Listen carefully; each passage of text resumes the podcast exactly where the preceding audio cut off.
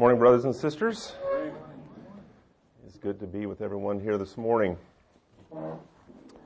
I've been asked by the leadership of the church to begin a series on biblical child training. And so we went on a little trip this weekend to Houston to go to a wedding. Had a wonderful time there, saw a lot of friends and saw a beautiful wedding and a couple joined together in holy matrimony. But I also experienced bad child training. You're thinking it's from your children. Well, that's always possible and likely, but um, we were staying at a friend's home. Went out the next morning to get some clothes out of the car to get dressed for the day. And as I walked around the side of the car, I said, wow, somebody left my, my driver's side window down. As I got closer, I realized it wasn't left down. Someone had smashed it in and had stolen our GPS. So I spent the good part of the morning uh, vacuuming out all the glass shatterings in the car. And it's amazing how far that stuff can spread. And I'm sure we'll still find little glass shivers here and there for, for weeks and months to come. What brings a person to do something like that? It's because their parents did not train them in the fear and admonition of the Lord. Uh, their parents may not know the Lord. And uh, there's such a blessing in the training of the Lord in these areas. And so we're going to try to dive into that subject today. Uh, let's go to the Lord in prayer. Father, we come before you. And Lord, we are dependent upon you to teach us.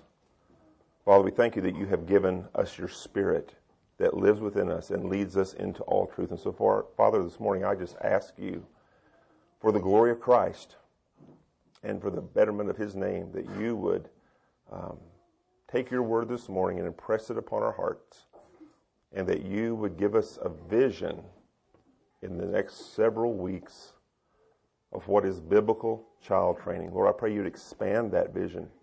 I pray that you would energize us toward that vision.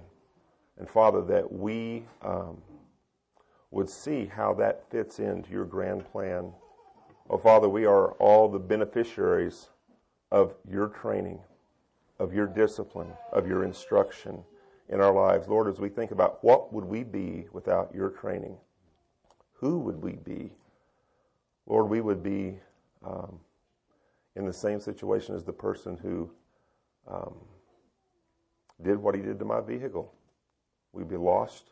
We'd be wretched. We'd be corrupt to the very core apart from your grace and apart from the love of Christ. So, Father, we thank you for that today. And Lord, we pray that you'd help us to get our mind around this and that it would not just be an intellectual exercise, but, Father, that it would change us and how we do the training of our children. In Jesus' name, amen. I've entitled this uh, talk today, it's kind of going to be kind of an overview of child training in a sense. Really, it's more of a I guess an overview work. It's called Biblical Child Training and the Kingdom of God. When we think of child training, we have all kinds of thoughts that kind of come into our head. And a lot of times those are very narrow and very focused. Um, they usually revolve around using the rod, not using the rod, getting your child to obey you in public. That's always important for parents. They hate being embarrassed in public by their children. And the Lord always provides wonderful opportunities for us to get embarrassed in public by our children. Um, and I have some stories along those lines. Probably won't tell those today. Um, and won't mention any names of the culprits that were involved in that process uh, to bring sanctification and humility to my life. Um, but in order to rightly understand this term, it's vitally important to understand God's goal for his children. God has a goal for his children. In other words, it's important to see how God's how child training fits into his overall purpose and plan for people. Child training is under a larger umbrella called discipleship. And so we need to see that as such. You know, a lot of us have our mobile devices and we're always looking for directions, and sometimes we get so focused in uh, by our map that we really can't tell where we are. Have you ever had that experience? And you're, you, all you know is you're supposed to make a right turn or a left turn, but you don't know whether you're in East San Antonio, West San Antonio, or if you're in Houston somewhere for that matter, because you're so zeroed in on the map. And so a lot of times with child training, we become so focused in on the very mechanics of child training that we lose sight of the vision and the purpose for it.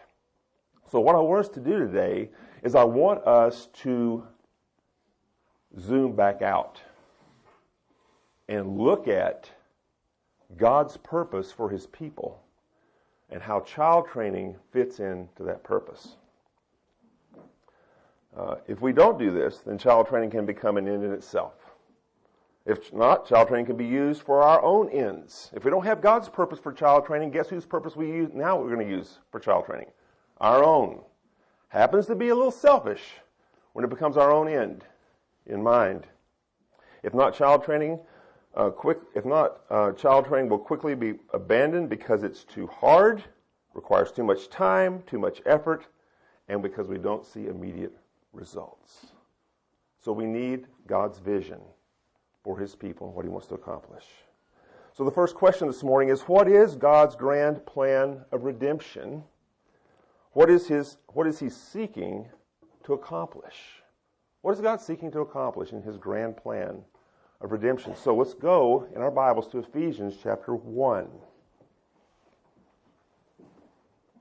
And I hope you're ready to participate this morning. Okay? And so we're going to be observing several passages of Scripture.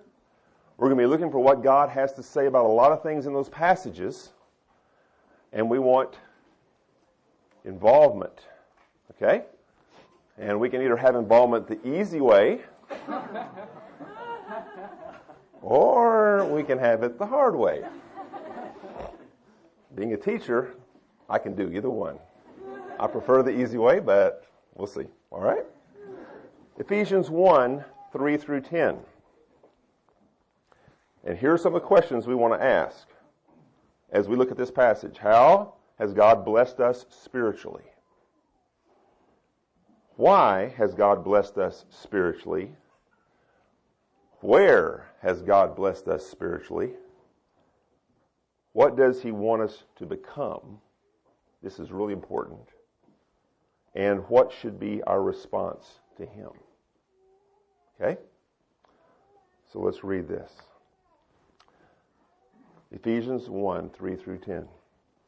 Blessed be the God and Father of our Lord Jesus Christ, who has blessed us in Christ with every spiritual blessing in the heavenly places, even as He chose us in Him before the foundation of the world that we should be holy and blameless before Him.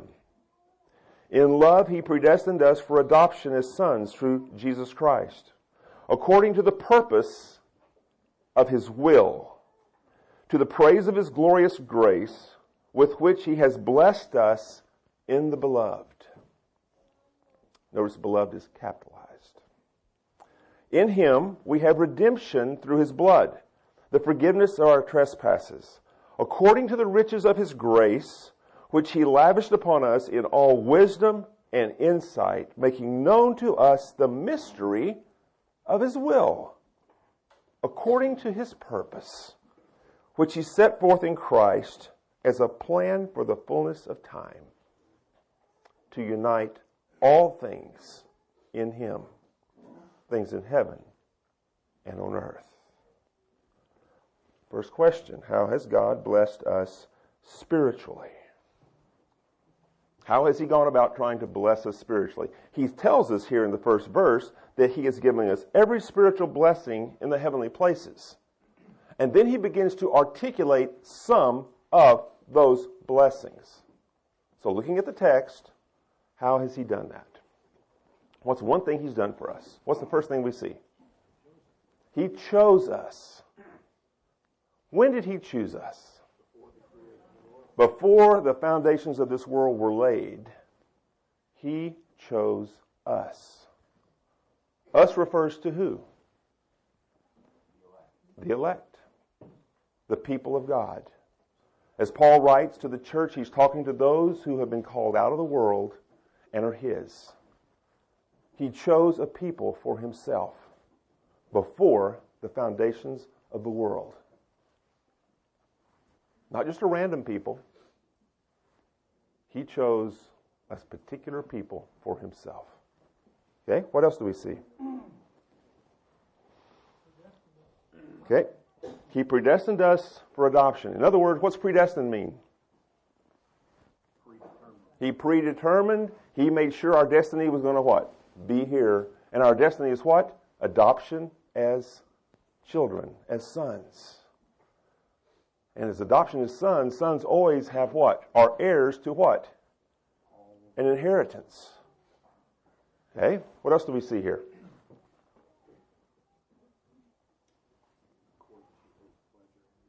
Okay, good. In accordance with his pleasure. We'll talk about that in just a second. What else do we see? Okay, he redeemed us through what? Through the blood. Through the blood of Christ. So he gave us redemption, the forgiveness of our sin. And what, what did he make known?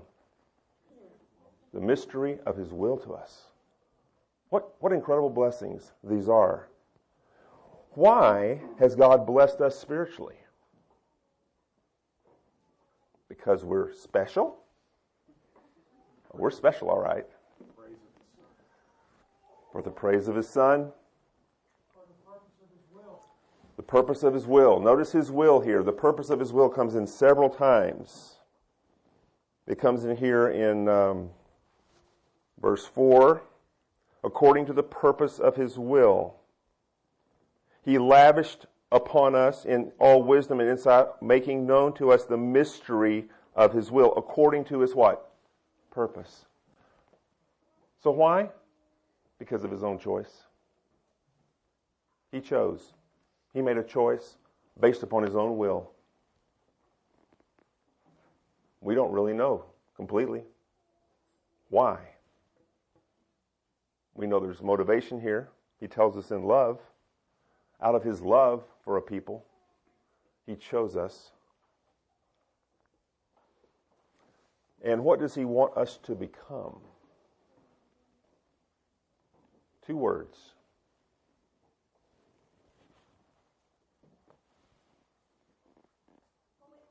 Holy and blameless. He chose us before the foundations of the world for the purpose of what? Becoming holy and blameless.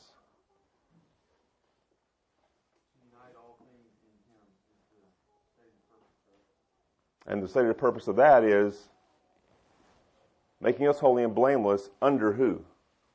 Christ, and uniting all things under His authority, His supremacy. That's His goal, is to order everything under Christ. And He will do that. Every knee will bow every tongue will confess that Jesus Christ is Lord to the glory of God the Father. Both those who love him and worship him because he's changed us, and those who, who he hasn't changed, they will all bow the knee to Christ. And what should be our response to him?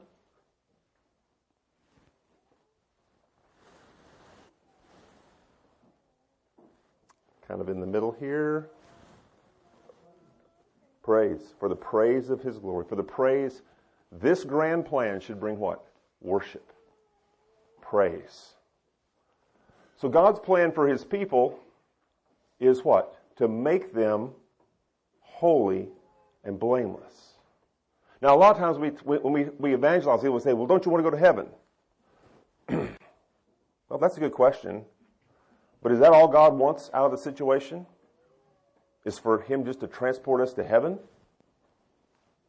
No, that's not all He wants. He wants to transform us. Okay? Let's go to Matthew 28, 17 through 20. Incredible passage. Jesus tells his disciples to meet him on the mount. And just before he's taken up in glory, he stands before them.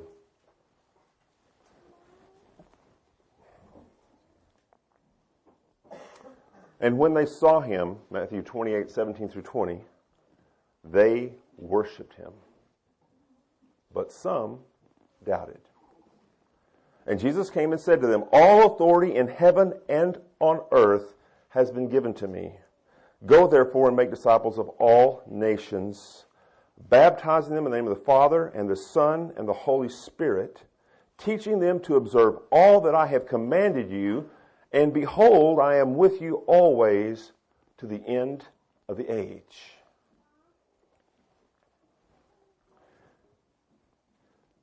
Now, don't you appreciate the scripture telling us that these disciples worshiped him and also what? Doubted.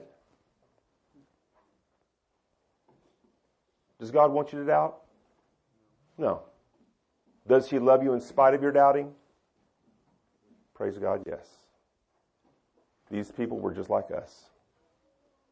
They had sometimes great faith and worship, and other times there was anxiety, there was doubt, there was fear. And here they are standing before the risen king. Now, what does Christ command his followers to do in this passage?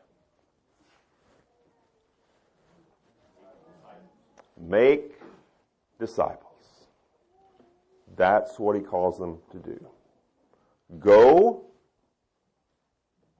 and make disciples. Of who? All nations. All nations. Okay?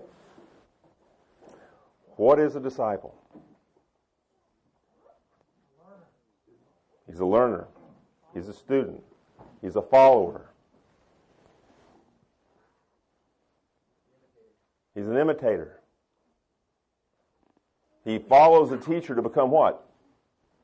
Like the teacher. If any of you get your child as an apprentice for someone, what's the goal of that? That they can become like this person in some way, shape, or form.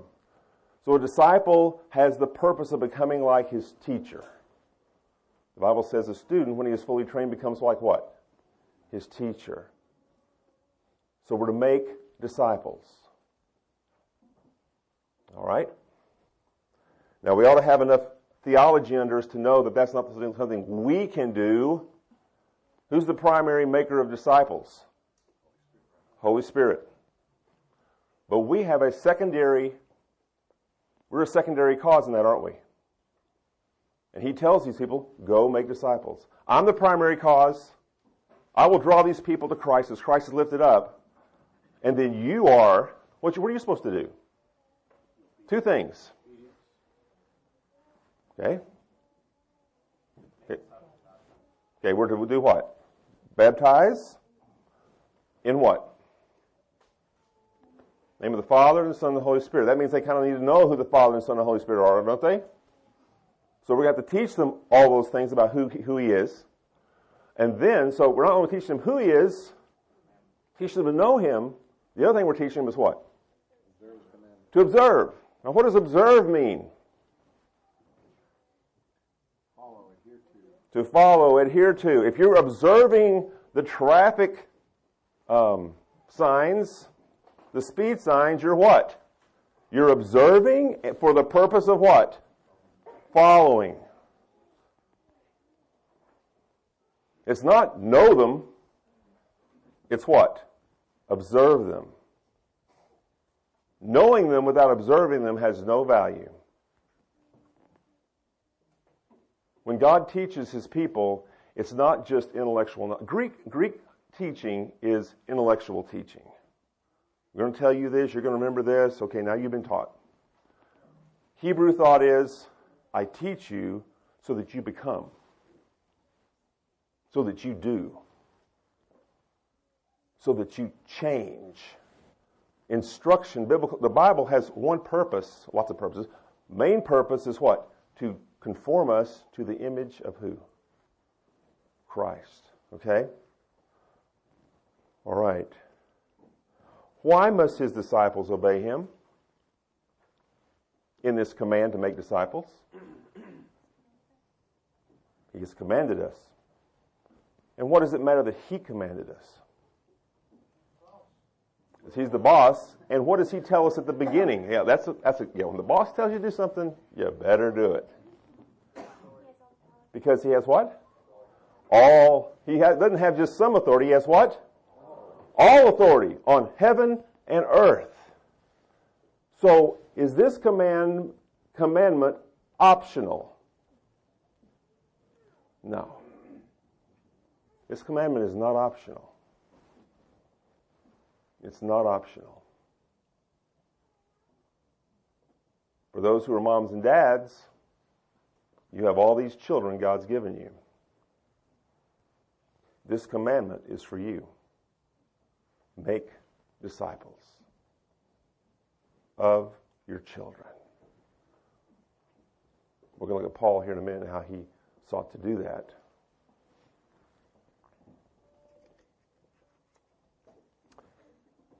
And how do we make disciples? We've said baptizing and what? Teaching them. A few things I've commanded them. All that I've commanded them. Does that not overwhelm you?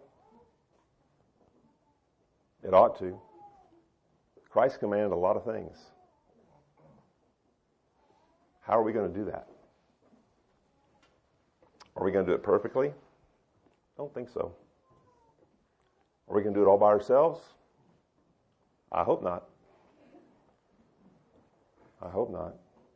Because all of us are imperfect disciples, aren't we? All right? What's his promise in this passage? He's always with us. Behold, I'll be with you always to the end of the age. When's the end of the age? When he returns. When he returns, that's the end of the age. I'll be with you. And what's the understanding here? I'm just going to be hanging out with you? Oh, what's he saying here? What's the promise that goes with this? He's going to help us. He's going to be with us to what?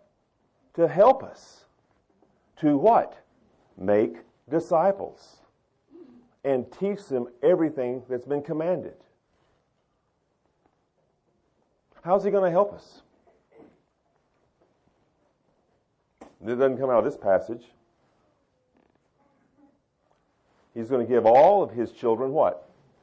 The Holy Spirit and grace. He's going to give us who are making the disciples what? The Holy Spirit and what? Grace. He's going to take people who aren't disciples and do what? Make them disciples by His grace. Okay?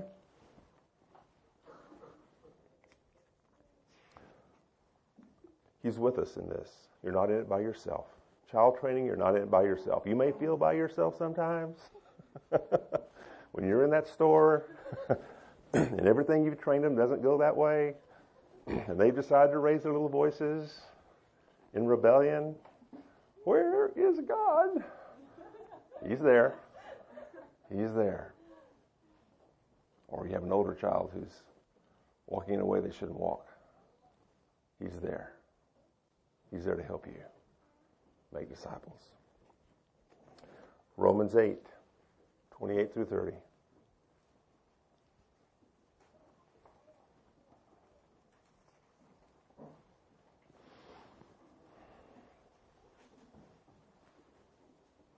Great passage, a deep passage.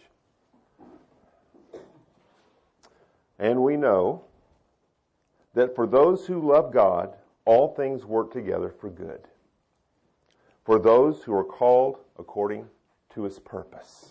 There's that purpose idea again. All who love God have been called according to his purpose. For those whom he foreknew, he also predestined to be conformed to the image of his Son, in order that he might be the firstborn among many brothers. And those whom he predestined, he also called, and those whom he called, he also justified, and those whom he justified, he also glorified. Question What is God's purpose for those he saves?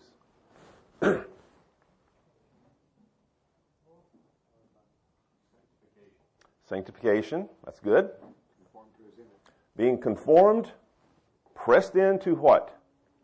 his image. To the image of who? Of Christ. This is the end game of God redeeming people. They're not just redeemed and forgiven and left sitting there. He now wants to press them into what? The very image of His Son. God's grand plan was what? That before the foundations of the world, He chose a people that He would redeem from the fall of Adam. He would forgive them and he would begin the process of changing them over the entire span of their life more and more and more into the image of Christ. That one day there would be a people called the church, universal, that would look like Christ and would worship Him. That's the plan. And the plan is not just the forgiveness of our sins. That's absolutely necessary in the plan, but the end game is what? Conforming a people to the image of Christ. Parents, that's your job description. With that little two year old, that 10 year old, that 20 something is to come alongside and, and be a secondary cause in the what? The conforming of that person to Jesus Christ. There's not a higher calling than that, friends. There's not. Is it the only calling? No. because see, we we first learn in our home, and then we export this. Not only the the people that have been brought more into conformity to Christ, we export them into, into new households and across this globe for the glory of Christ? But then we also, while we're doing this in our home, we also focus outside our home to those who need to come to the conformity of Christ, which is all people. So we pursue all people for this goal and purpose. What is his process for accomplishing this in Romans 8?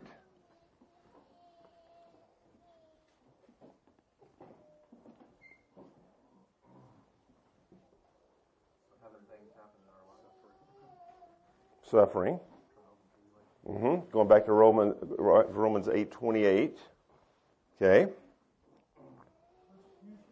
Persecution. Mm-hmm. It does. So we have really two tracks here. Let's, let's first look at this track of his little, of how he works it in his mind. First, he does what? He foreknows them, right? He, he chooses them. And it's, it's not, not just I know about them. There's this, this idea of knowing is more, more of a, an idea of a man with a woman. There's, there's an intimacy here. There's a, there's a personal knowledge of. You were known before you were created. That's, that's amazing. So we're foreknown, and then we're what? Predestined. And then we're what? Called. And then we're what? Justified. So what's called mean?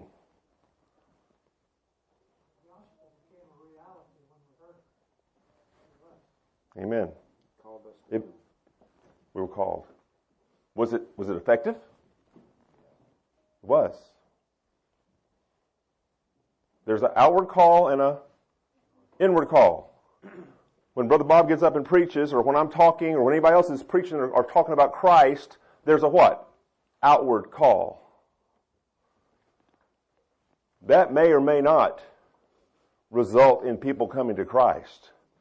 But there's an inward call of the Spirit that when He locks in on you, and He regenerates you, you now have ears to hear, as Bob said.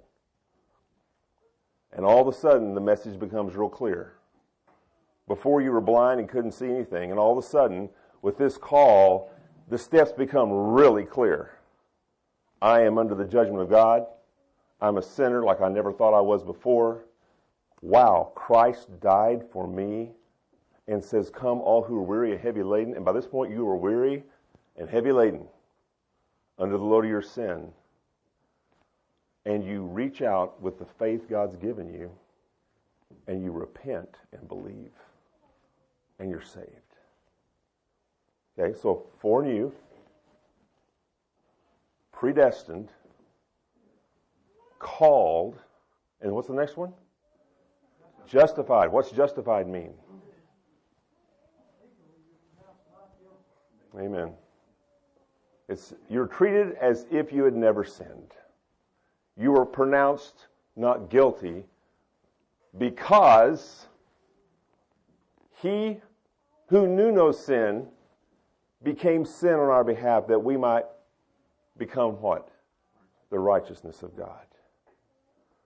So we're justified. There's one thing it doesn't mention here. It goes from justified to what? Glorified. There's sanctified in there. But in the mind of Paul, if you're justified, you're going to be what? And glorified. Am I going the right way? Am I going the wrong? I'm getting backwards here. All right.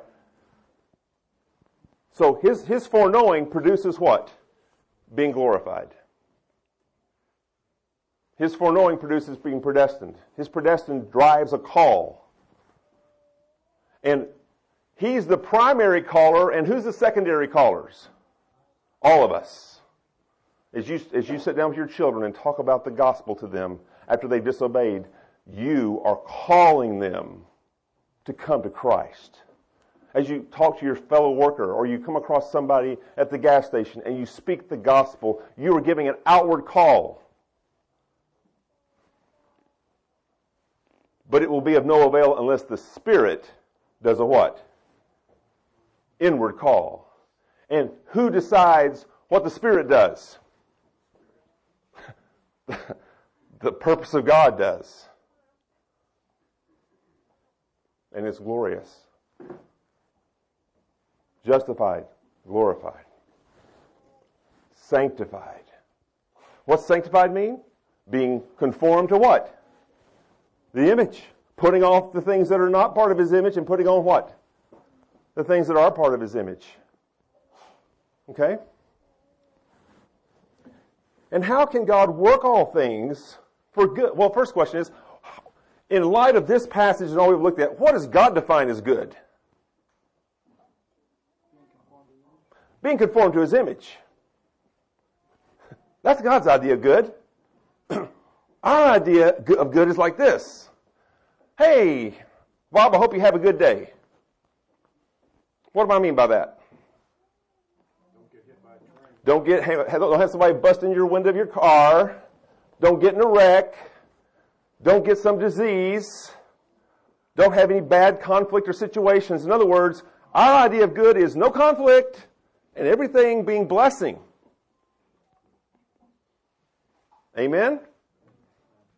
Amen. So, what happens when somebody does smash our, our window in?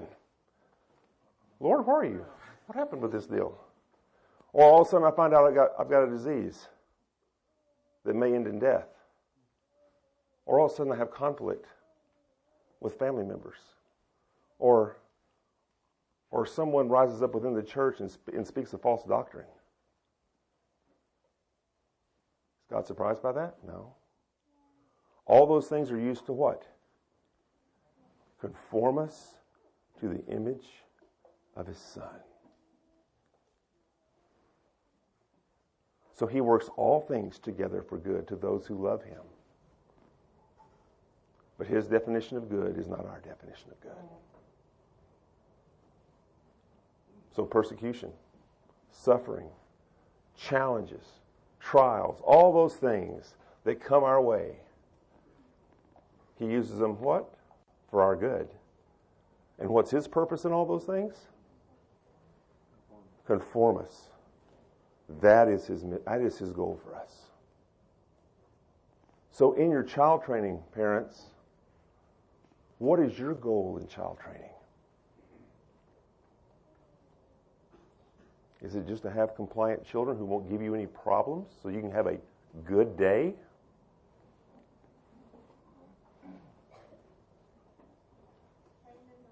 Yeah, exactly. Exactly. And that can only be done by the work of the Spirit and what He's called us to do, right? He's the primary cause, we're the secondary cause. Okay? Let's go to Colossians 1 28 29.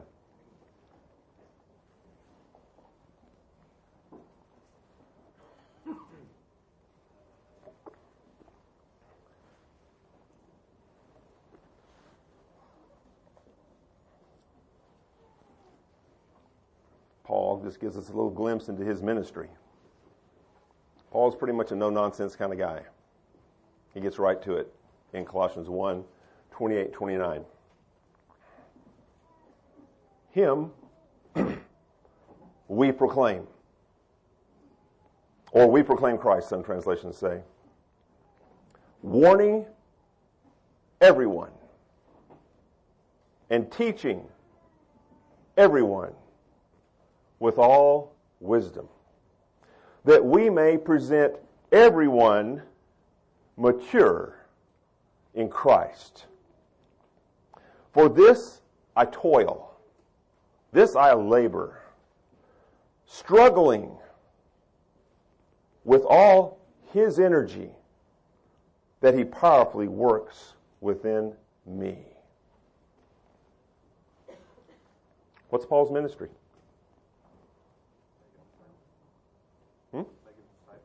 Making disciples. And how does he describe it to us? It's work. There's, and, and what's his method?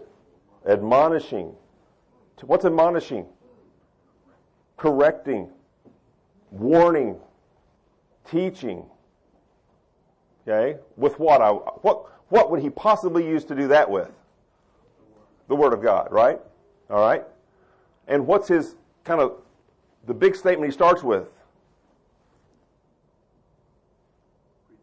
He preaches Christ, doesn't he?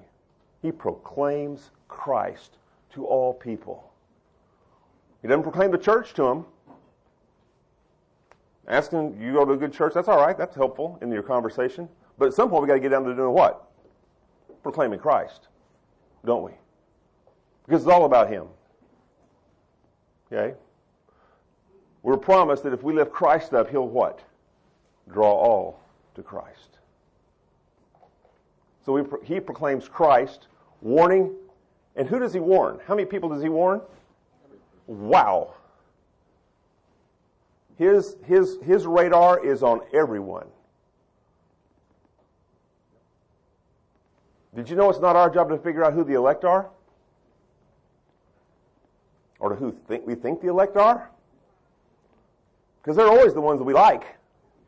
I sure like that person. He's so kind and friendly. You know, I want him to come to Jesus. This guy over here, my goodness. No. His scope is his scope is universal. With all wisdom. And what's his what's his goal there? To present to who? To present to his father. To present to Christ who? Everyone, and what, how does he want to present them? Mature. In other words, a person who is conformed to the image of Jesus. Now turn to Colossians 1:15. Talk about this image of Jesus. Let's look at what the Bible says about Jesus. Colossians 1:15.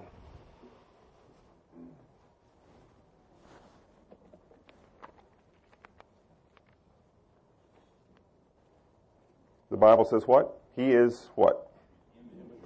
Christ is what? The image of who? Of God. Christ is the very exact image. Hebrews 1 says he is the radiance of God's glory and the exact representation of his being. And God's goal for all of his followers is to be just like Jesus. To be just like him in his, in his words, in his thoughts, in his actions, in his worship, in his prayer. That's why he gives us four books in the Bible to look at Jesus through. Four different men Matthew, Luke, John, Mark, which mostly got most of his stuff probably from Peter. He's given us four beautiful pictures of Christ. Why would he do that? Obviously to glorify Christ, but what? So that we can be imitators of him. How can you conform to something if you don't know what it looks like? Have you ever thrown a jigsaw puzzle out on the table and you didn't have the picture to follow? That's going to be a long day.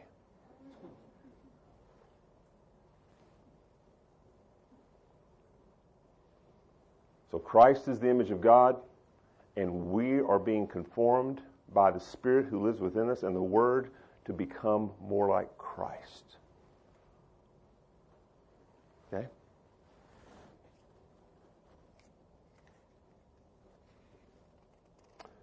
Paul's goal is to present everyone mature in Christ or complete in Christ or conform to Christ's image. And he accomplishes it. How does he do this? With what? With whose energy? I love this, I love this verse right here. Struggling with all whose energy? His energy. He's not talking about himself. The Spirit of Christ living within him, that he, Paul, powerfully works, or that he, God, powerfully works within me. The Spirit of God living in us gives us the energy and the drive and the desire and all those things to labor. Do we labor? We absolutely do. But with whose energy? With the energy of the Spirit of God to accomplish these things. Okay? Let's turn to John 4, 23 and 24.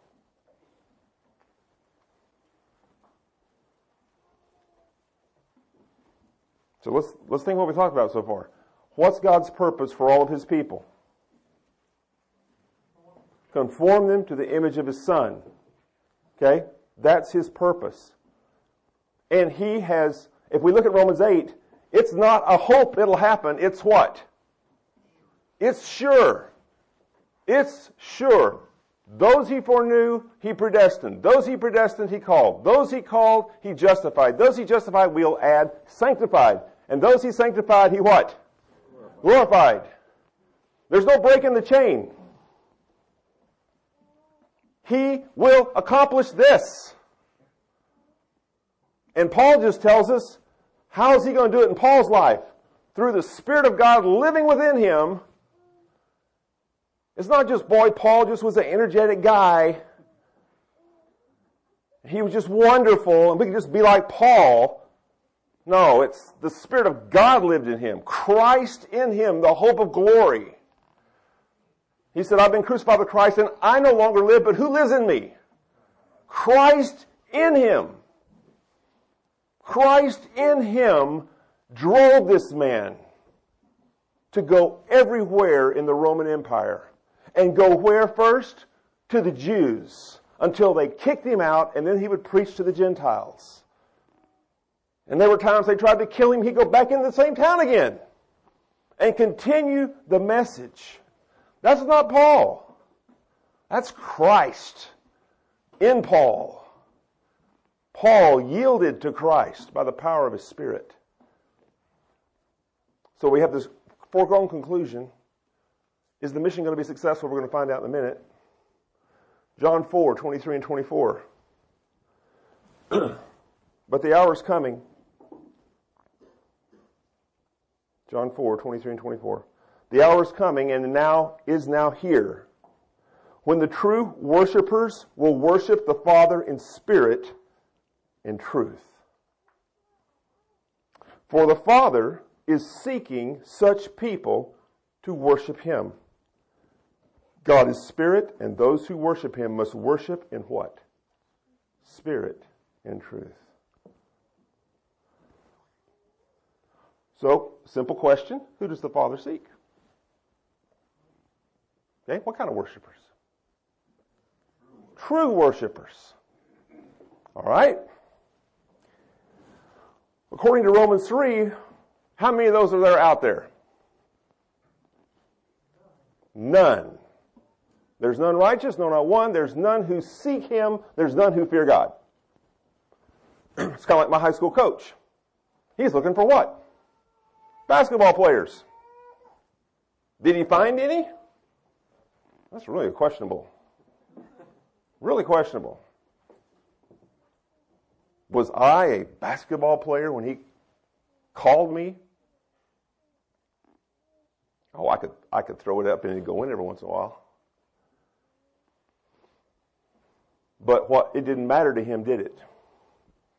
Because he was going to take me and he was going to conform me into the image of a what? Basketball player. This is what God does. He seeks worshipers. Are there any out there? Nope. Sorry. If you think that he, he, he came after you because you're already worshiping him in spirit and truth, wrong answer. Wrong answer.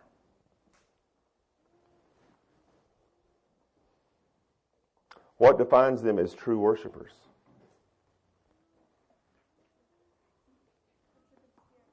Spirit and truth. How do you worship in truth?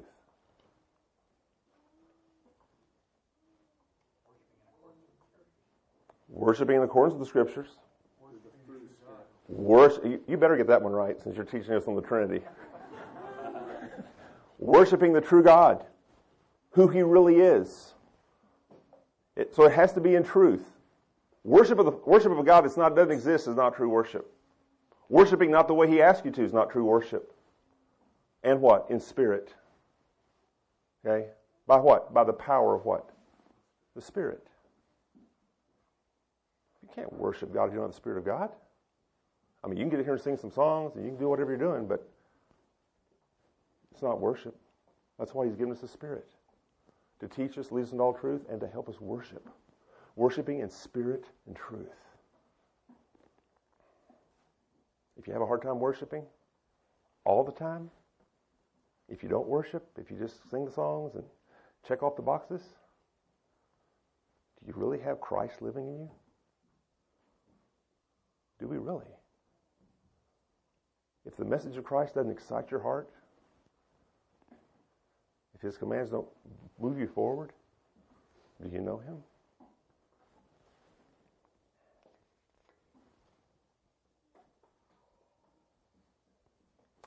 Why does God seek worshipers? For his glory. Because he is what? Worthy. He's the only one worthy of worship. And it's completely appropriate for him to seek worshipers. Because he's worthy. Everything else we worship is not worthy. He's the only one that's worthy. Well, Let's look at Revelation 9. 7, chapter 7, 9 through 12.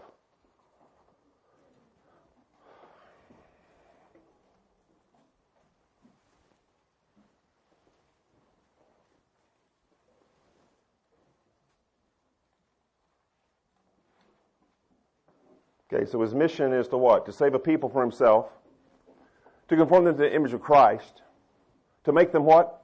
Worshippers. Was he successful? Look into heaven, we'll see what we got here. Revelation 7 9 through 12. After this, the Apostle John, in this vision, as he's looking in to the throne room, he said, I looked and behold a great multitude that no one could number.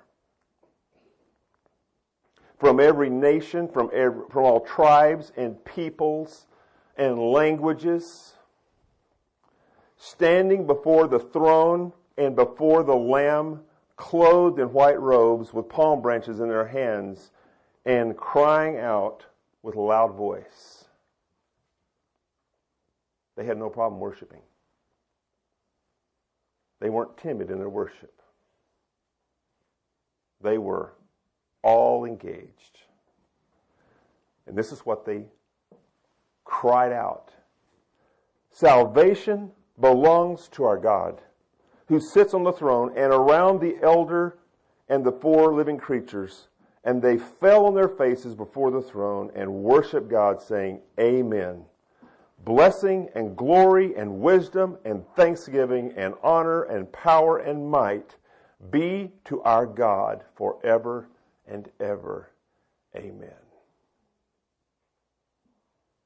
God accomplished what he set out to do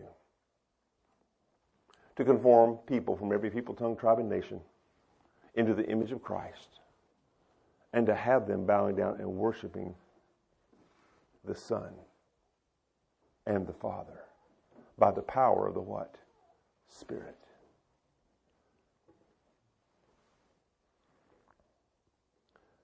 Parents, God sent those souls to your house, either through natural birth or adoption.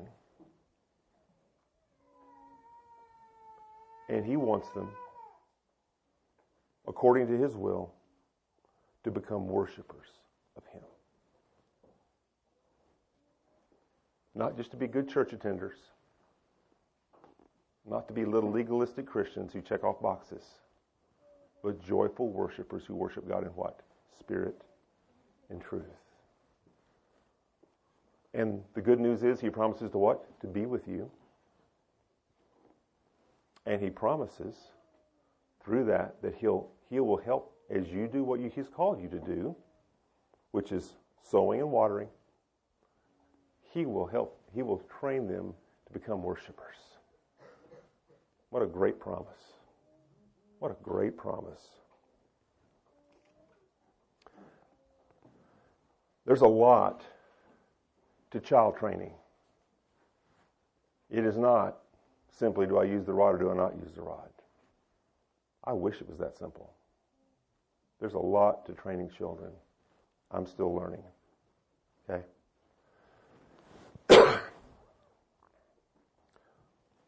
you know, in high school, I did have a great coach. And this man took the game of basketball and he broke it down into various components. And he would drill us and train us and teach us and train us and drill us on everything from following through on the jump shot to finding the person spinning, blocking him off the boards, to taking the offensive charge, to how to dribble. And he would work on these little component parts until there was times you're like, I wish we'd stop doing this. I just want to play the game. But we, we all did continue to do that because we knew when it came time to play the game, we would be at our best, and there was a good chance, and we'd love to win. So we, we would do that. The Christian life is broken into a lot of component parts. There's a lot to train your children in. What do we need to train our children in?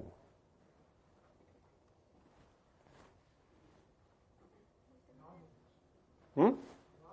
Godliness? Say it again. Nurture and admonition of the Lord. That's how we train them. Mm-hmm. What do we train them in? What we train them to be what? Worshippers. What else? His commandments. To pray. To obey. To wait on the Lord. To pray. To what?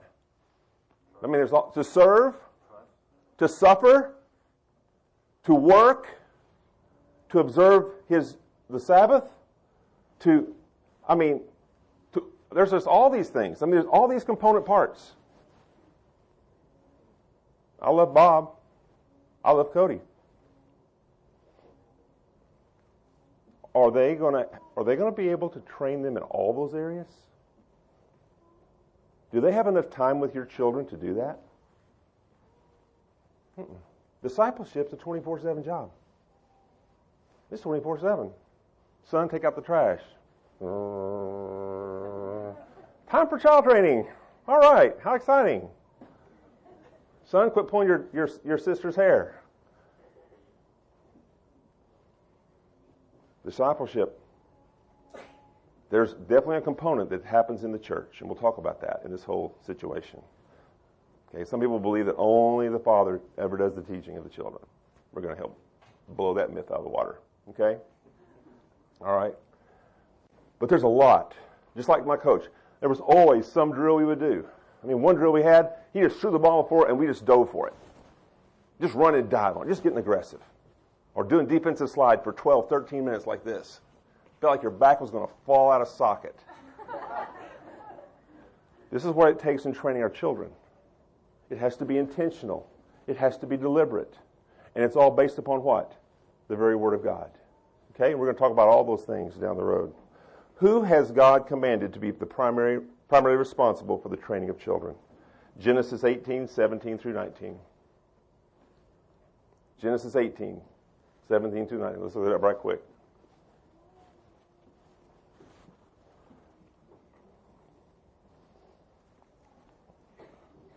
We should know that from our scripture memory this morning, Proverbs 6, 20 and 21. Right, Max?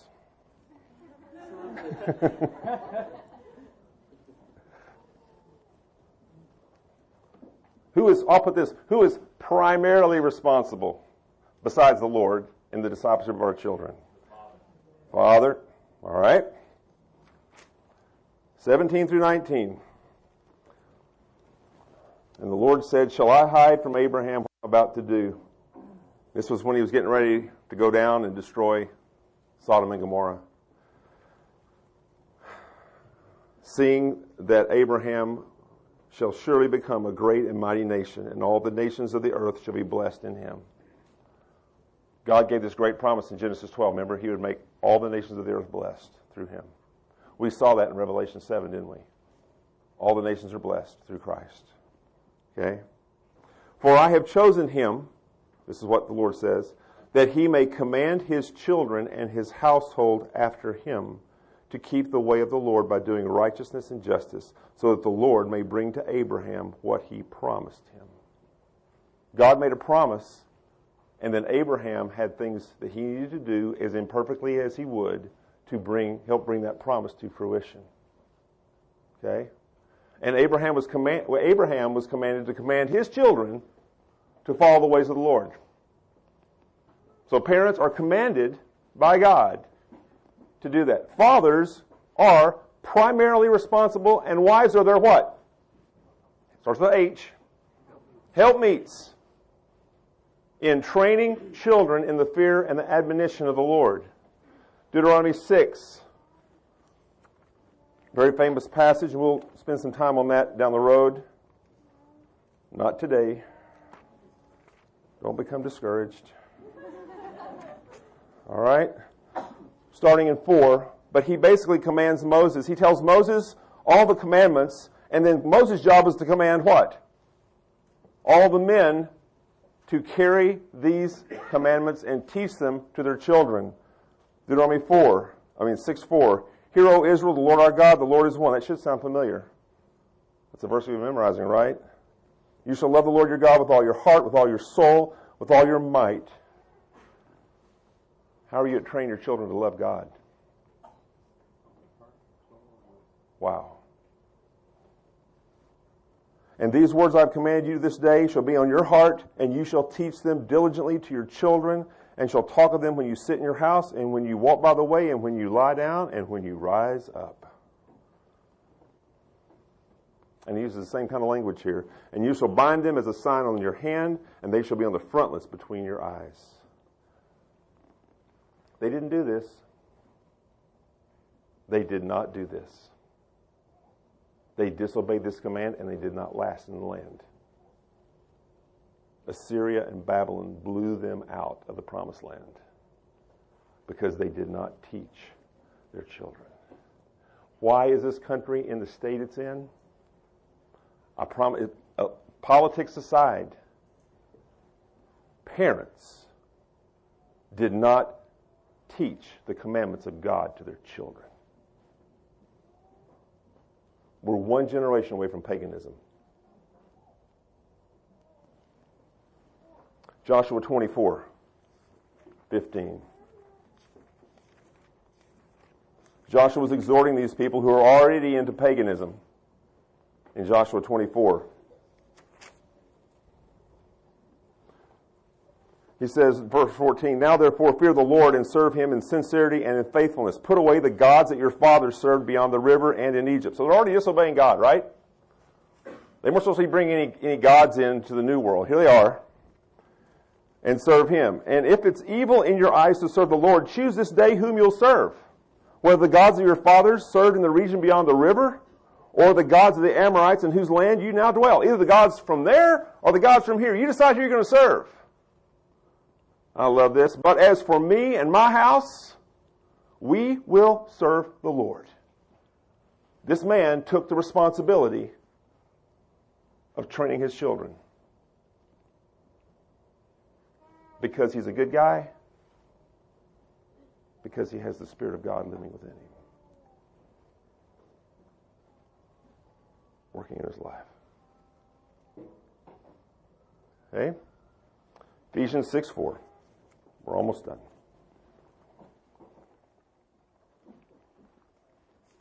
Got an announcement to make. There will be no time for fellowship after this session.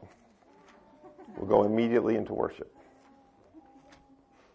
We'll walk, walk, we'll walk around the sanctuary seven times quietly and then have our seats. Okay?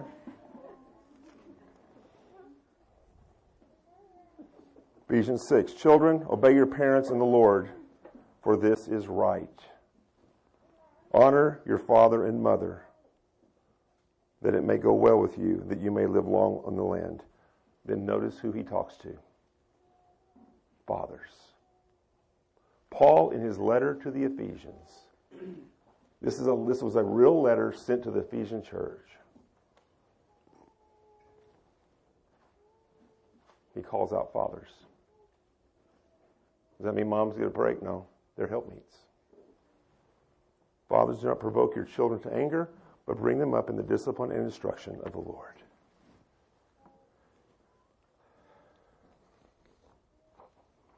Last question. Why do we have reason for hope in child training? From all that we've looked at today. Why do we have reason for hope? All the promises that He's going to do this with the people. He's promised He's going to do this. Okay?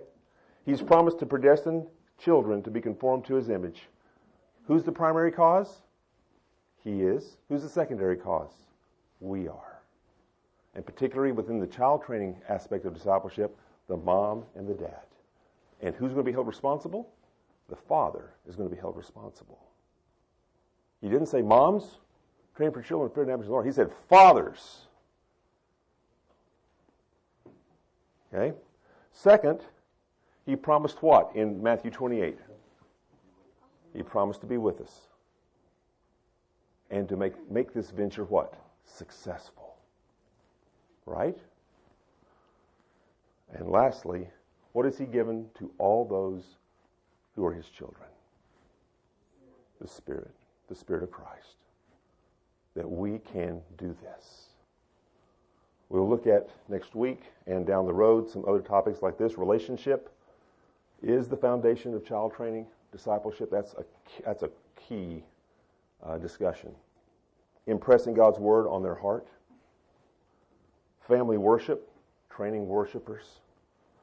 Discipline for God's purposes. Not guaranteeing that's going to be all that we'll have in this series, but it'll get us started. Let's pray. Father, we thank you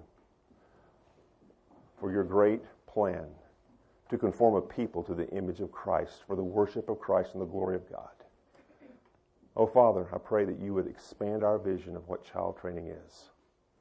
And Lord, that we would be, have great hope, not because we're great parents, but because we have a great God and we have his great spirit that lives within us. And he, he brings our children to the cross of Christ. Father, I pray that you would equip us as we go through these times that you'd help us to think rightly, and Lord, that you would call us to a higher level of discipleship of our children for the glory of your name. Amen.